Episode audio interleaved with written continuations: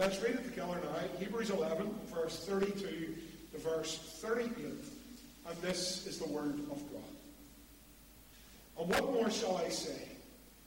For time would fail me to tell of Gideon, Barak, Samson, Jephthah, David, and Samuel, and the prophets, who through faith conquered kingdoms, enforced justice, obtained promises, stopped the mouths of lions, quenched the power of fire, escaped the edge of the sword, were made strong out of weakness, became mighty in war, put foreign armies to flight. Women received back their dead by resurrection. Some were tortured, refusing to accept release so that they might rise again to a better life. Others suffered mocking and flogging, and even chains and imprisonment. They were stoned, they were sawn in two, they were killed with the sword. They went about in skins of sheep and goats, destitute, afflicted, mistreated, of whom the world was not worthy, wandering about in deserts and mountains, and in dens and in caves of the earth. Amen. And we thank God tonight for His Word. A very exciting thing for any minister, as John will tell you, is when uh, the phone goes and it's another church and they ring to say, Your name's come up. Uh, we would like you to consider our vacancy. Now, you're maybe very happy in your own place. Maybe you're all very uh, delighted where you are at that point in time, but it's nice to be wanted. It's nice to be pursued, and, and usually the phone call is followed with a lovely glossy brochure telling you everything that's wonderful about this new church that you could go to. I always like to see those lovely glossy brochures. Last year I collected a few of them as we were preparing our own uh, up in Boardmills. I wanted to see what churches were doing. It had been a while since I'd got a nice glossy brochure. And what I discovered about these lovely glossy brochures, and maybe John will uh, agree with this, is that most of them want to fill your head with sweetie mice. Every church in this country is the perfect church. Every church in this country has pictures in their nice, glossy, shiny brochures of bright, shiny, happy people. Everybody's teeth in those pictures are white and straight, not a crooked mouth in the Presbyterian Church in Ireland. And one that I found really, really lovely and appealing was one that made much of the fact that their church was now in very close proximity to a brand new Tesco's. And he wanted their potential new minister to find out about this. The all we could say on Boardmills was, look, you're round the corner a wee bit from the garage at the temple. Uh, that was about it, but it thankfully didn't stop us from filling the, the vacancy anyway. But it's not often what we want the world to think about our churches. They're wonderful places. They're places that you're always going to be happy. There's places that have got everything under the sun for your children. Your children might be brats, ill behaved little louts, but we will love them and we will make them better. And we will make sure when they're 18 they go off to be a nun or a priest. That's what we will, sorry, wrong sermon. We will make sure they go off to be a deaconess or a Presbyterian minister. And we want to give that impression to the world. And yet, often, the church is despised and rejected. Often, the church is a place of splits and division and hurt and sorrow. And often, as Presbyterian ministers, as maybe John and I will discover in the years to come, perhaps our ministry is called to close a church. Nobody ever wants to think about that. Sure, they don't. Nobody ever wants to be like Ernie Boggs, who was the last minister in the Down Presbytery to close a fellowship down in Strangford. And Ernie, being Ernie, is happy to tell you that. I was the last one to close a church, he says. But as I think about my own life, 40 years old and maybe 30 years in front of me before I get my pension, what if I'm the last minister of Eden Grove? What if I'm the last guy that gets up into this pulpit? It's maybe coming sooner than you think if you look out tonight. What if I'm here for the next 30 years and in that time I, I see Down Presbytery shrinking from 17 churches down to about four? What if the churches we're called to are places that we're called to be faithful even though we will never see a single conversion? What if we are called to places where actually for all our time it will be war and fighting and argument.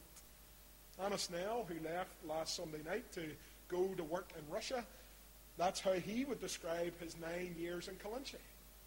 Trouble, arguments, splits, division. Certainly wasn't his plan.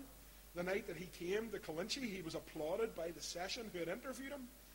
About three weeks later, the session wanted to drag him out into the car park and send him back to South Africa. See, church is not always simple. And the Christian life is not always simple. I have a little saying that, that goes, it's not always jelly and ice cream. It's a bit odd that I say that because I despise jelly, but, but you get the point. Church and the Christian life is not always happiness and joy. That shouldn't surprise us. The Lord is very, very clear when He speaks to us. A couple of years ago, I had a bit of an argument over Christmas dinner with a family member. He had decided that he had figured out Jesus, and Jesus was all about love, completely about love. And, and anything that, that took love away from Jesus, well, well, you were doing him an injustice. And I had a chat with my uh, family member, and I reminded him that yes, the Lord was about love, but, but how do we deal with a passage like Matthew 10 and verse 34, where Jesus says, Do not think that I have come to bring peace to the earth. I have not come to bring peace, but a sword. Jesus said that. Now, of course, the Lord is not meaning that he's going to arm his followers and we're going to go and take Drumaness tonight with sword and shield. Of course not. But, but if we just say, well, no, Jesus is just about the love and stuff, well, there he says, look, division will come on account of me, says Jesus. Or what about Matthew 23 and 33, where Jesus describes the Pharisees in these terms? He says, You serpents, you brood of vipers, how are you to escape being sentenced to hell? Gentle Jesus, meek and mild, said that. Or what about John 16 and verse 33, where he speaks to you tonight, brothers and sisters. He speaks to you personally. He speaks to me. He speaks to John Brogan with his nice shiny brochure of the beach in Glenarm, but no Tesco's. What does Jesus say to us? In this world, you will have tribulation. In this world, says Jesus, you will have tribulation. Now, is that what you signed up for?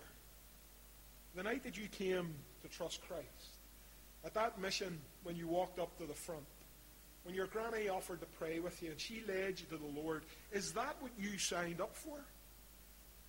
Or did you have this notion in your head, a, a sort of Americanized Christianity? And I don't mean to just pick on the Americans, but, but often you see it there the Americanized Christianity that says, come to Christ and everything's going to be okay. Come to Christ and you will never struggle come to Christ, and your children will be wonderfully well behaved. They will marry Christians, and they will have Christian children. Some will be missionaries, some will be preachers, some will be mothers and have fine young families themselves. Come to Christ, and it's all going to be jelly and ice cream. Friends, maybe you bought into that. And therefore, tonight, in the midst of tribulation, in the midst of wondering when the jelly and ice cream is going to get served, perhaps you have found yourself wondering what this Christianity is all about because it's hard. It's hard. Your children are not a bit interested, and your church isn't meeting your needs, and you're struggling to share your faith down the street. You've never led anybody to Christ. You've never seen that for a single second, and currently you're battling with an illness that potentially is going to cut your life short. You didn't sign up for that, did you? You didn't sign up for tribulation and being despised and, and being rejected and, and being in a, a world where Jesus doesn't bring peace, but he brings division. People will despise you because they despise him. This surprises us quite often, and yet it shouldn't. As Hebrews 11 comes to a close, as we read about these final men and women we see that this has often been the reason or, or the, the state of the Christian life throughout all days. The preacher here in verse 32 says, What more shall I say? I always find in verse 32 it's an encouraging passage because as someone who's often told he is long winded, well, it feels here that uh, if this is a sermon as some think it is, he's kind of run out of time. What more shall I say? Time would fail me to tell of Gideon, to tale of Barak, the tale of Samson and Jephthah, David and Samuel and the prophets. Time has run out, and I could tell you about those all night, but time's against me, but the names are mentioned. And with those names come images conjured up in our minds from our Sunday school days. And as we work our way through them, then we see that the Christian life is not always victory. See, initially you read those and you think, well, there's lots of victory there. And you're right, there is. Gideon famously and his 300 men defeat uh, the enemies of God's people. Barak delivers uh, the people from, again, the enemies of God's people. Samson destroys a foreign temple, brings it all down on the enemies of God's people. Victory after victory after victory. Jelly and ice cream constantly. But then you remember about David and his adultery. And you remember about Jephthah and his rash vow and his daughter losing her life. And you remember about Samson and, and what was he doing in that foreign temple anyway? Well, he was basically a, a joke, a mocking figure, a, a, a laugh, a disgrace of a man. We see even in the victory of these individuals that there's weakness, and there's disappointment, and there's sorrow, and there's tough and difficult days all the way through. Even with Daniel, Shadrach, Meshach, and Abednego, men who are referenced here about stopping the mouths of lions in verse 33 and quenching the power of fire in verse 34. We heard the other night at our Bible study that, that Daniel was told that the people were going home, that they were moving back to a better place, but, but he didn't get to see it. Disappointment, sorrow, frustration. And I promise you, folks, that I don't want to be the last minister of Eden Grove. I don't want to retire from Down Presbytery in 30 odd years, having watched it shrink constantly, and churches closing and, and all the rest of it. There's no sadder moment. See, when you're sitting in the General Assembly in June and you hear about some church somewhere, usually in Belfast, and, and we're very thankful for the 115 years of witness, and we pray that a new witness can rise up. But today we're closing the doors of Crumlin Road or we're closing the doors of May Street, or we're closing the doors of Nelson Memorial. I don't want to be that guy. But what if that's the day and age that we are in? And what if in our lives we will know the reality of Jesus' words in John 16 and we will have tribulation? Friends, what do we do if that's the case? Well, the beauty of these men and women that are read about here in these final verses in Hebrews 11 is, of course, the famous statement all the way through can be applied to them. They were men and women of faith. Men and women who, yes, in the midst of victory and in the midst of great disappointment and great sin, were still men and women of faith. And that shouldn't be seen as just some easy answer on difficult days. It is the reality for Christians from the beginning to this day, we have trusted in Christ.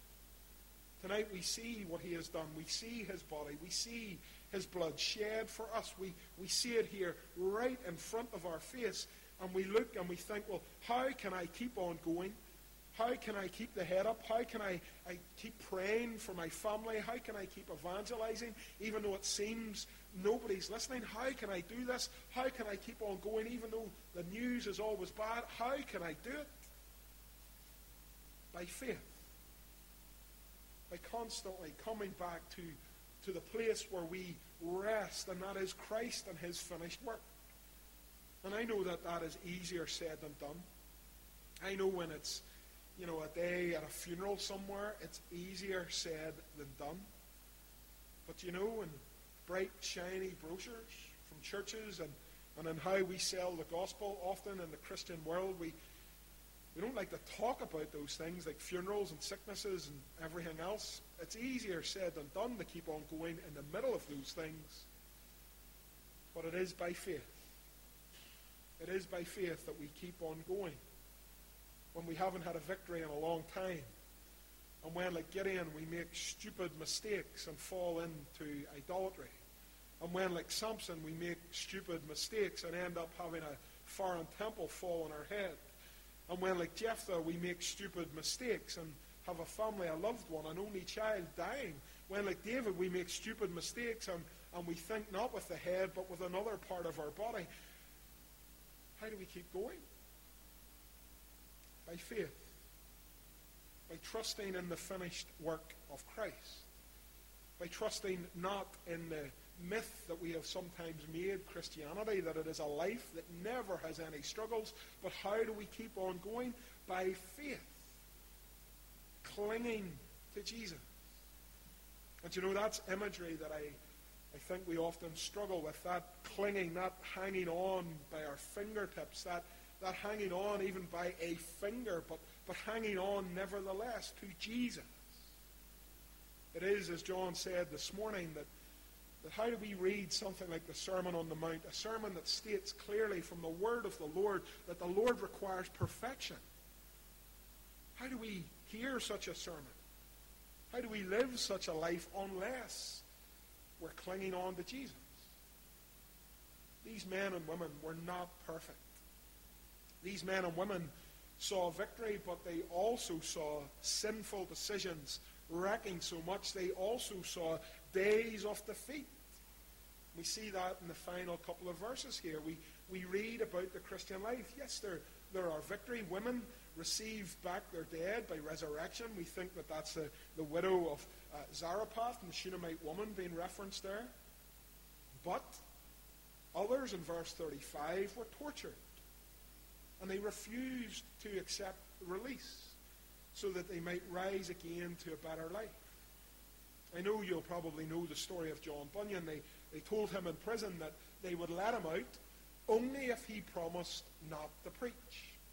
And apparently the famous statement by Bunyan was, if you let me out today, then I will preach tomorrow. And so he stayed in prison. How many of us would state something so boldly? Yet that's the Christian life. Torture. Refusal to accept release because we don't want to sell out Christ.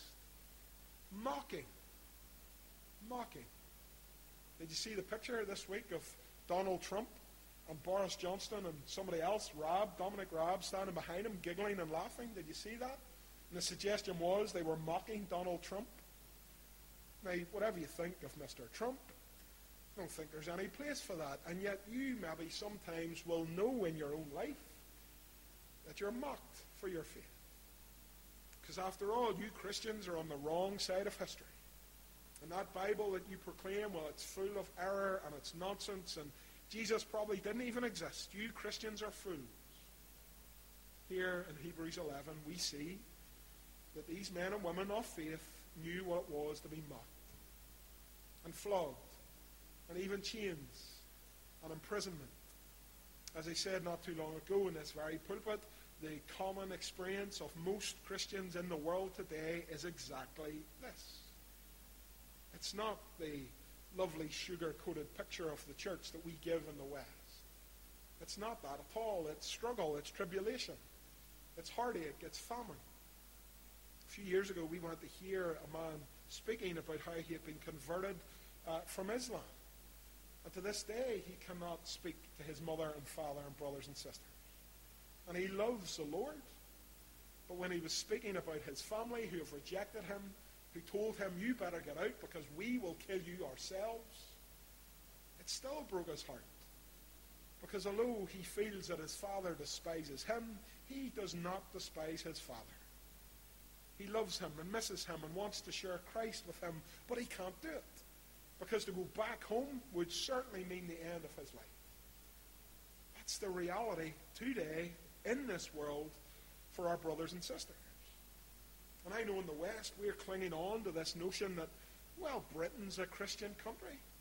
Isn't it? Isn't it Britain's a Christian country? We, we believe that. And why don't you want the United Ireland? Well, because here, it's not a Christian country down there. Nonsense. Nonsense, folks. If Britain was ever a Christian country, and we secret it never was, It's long since stopped. It really has. We live in a secular part of the world where, where the influence of the church once was greater than it is today, but we know that it's slipping. We know that it's drifting away, and it scares us because I think more and more we realize that we are becoming in more in line with our brothers and sisters throughout this world. Stoned and sawn in two and killed with the sword. And they go about in skins of sheep and goats, destitute, afflicted, mistreated. What preacher ever gets up at a mission and says, Come to Christ and you might be destitute, afflicted, and mistreated? I don't think I've ever preached a sermon like that one. And yet it is the reality. Christianity is not like this one shot deal to a happy life. Now, of course, we know that coming to Christ causes us to have this unspeakable and wonderful joy in Jesus. Of course, we know that. Of course, we know that there's nothing that compares to having our sins forgiven by Christ. Of course, we know that. Of course, we know that we are looking forward to a better country, a better city whose designer and builder is God. We're longing for heaven. Of course, we know that. And we know through faith in Christ we are on our way there. We know that. But in the meantime, instead of jelly and ice cream, it's as if your uh, granny came up with her secret recipe, liver and lentils. Ugh. I hate liver and lentils. Look at me. I don't say no to much, but I say no to liver and lentils. Sometimes in life it seems that all we get is liver and lentils. Folks, what do we do? Do we despair? Do we run away and hide away and hope and pray and cross our fingers that things are going to get better? I think what we do, and this isn't rocket science, but what we do is we cling to Jesus. What we do is we set him day by day front and center in our vision and our sight. We, we day by day realize the preciousness, the utter preciousness of Christ. And maybe you're really good at that. Maybe that's something that you never struggle with and you always do, but I certainly know in my life Christ is my Savior, but today I have to do this on my own. Christ is my Savior, but today I'm not going to think about Jesus. I'm going to spend the day worrying. Christ is my Savior, but today I'm going to I'm going to just worry myself sick and I'm going to try and plan for the future as best that I can because I'm in control and I need to fix these things. And suddenly we push Christ to the fringe of our life as if he's an optional extra. When, as we read here, it is only by faith that these men and women keep on going under extraordinary, extraordinarily horrific circumstances. By faith, constantly. Read this chapter tonight before you climb into your jammies. By faith, by faith, by faith, all the way through, almost in every verse. By faith, by faith, by faith. And how will we stand? In days of, of victory? How will we stand in days of defeat? How will we stand in days of heart-rending hurt and sorrow and, and, and bitterness? How will we stand? By faith. By trusting in the extraordinary work of Christ.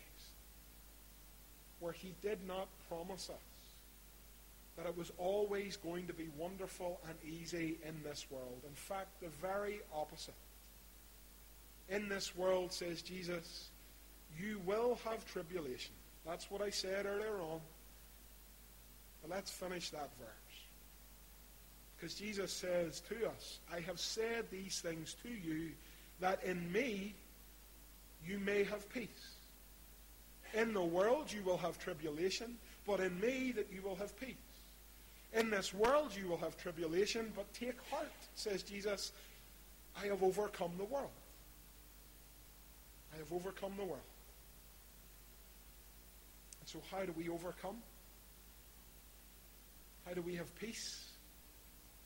How do we rest even though it feels like everything is burning down around us. How does that happen? By resting in Christ. That's faith. We have received him, and so now we rest in him. We've received him as he is offered to us in the gospel, and now we rest in him. We rest in his finished work. And when we are reading the Sermon of the Mount and we realize how far short we fall, we do not despair. We rest in Christ. And when we're going through life and, and things are awful, we do not despair. We rest in Christ. And when you close the doors, I'm not promising this, folks. I really hope this isn't the case. But when you close the doors in Eden Grove, and Norman Duncan and Trevor Steele and Graham Stockdale all come and stand the line and shake their heads and disgust at you, what do we do? We rest in Christ. Life is not always going to be wonderful or jelly and ice cream, but we have been given this a wonderful, once and for all sacrifice that isn't to be repeated, that cannot be surpassed, that meets our every need, and we receive it by faith. Folks, I hope you have a lovely Christmas. But if you end up getting the mother-in-law by the throat and you ruin it all, by faith. I hope you have a wonderful Christmas, but if you get the phone call on Christmas Eve from your son and he says, Yeah, Mom, I'm not going to come home this year. I've met a new girl. I'm going to her, Hermanda. Sorry, might see you next year. How do we respond? By faith. And this Thursday, when the DUP are wiped out, and Naomi Long's on TV with that smug, I'll not get into it, but you know what I mean? How do we respond next Thursday when Jeremy Corbyn becomes the Prime Minister and on Friday he sails us down the river and we John celebrating and the rest of us are weeping over United Ireland? How do we respond? By faith. And in 10, 20, 30, 40 years, when I'm an lad in some church somewhere, I hope I'm still preaching the gospel in Presbyterian churches up and down the land. But how do we respond if all of this ceases to be by faith. In victory and defeat, in good days and in bad, when prayers are answered, when they seem to be unanswered, when we are hated and despised, when we are loved and adored, when all of this world seems to be against us, and when it seems that everybody is our friend, how do we respond? By never losing sight of how precious Christ is. By never losing sight of how beautiful and wonderful our Savior is. By not once losing sight of what He has done for us. It is by faith that we have been saved. And in victory and in defeat, we are in faith. We are in Christ. And therefore, that is enough. Friends, tonight, rest easy. Sleep well. Things might seem bad, but we will be here for such a little time. And one day, the Lord Himself will wipe every tear from our eyes. Amen. And we thank God tonight for His word.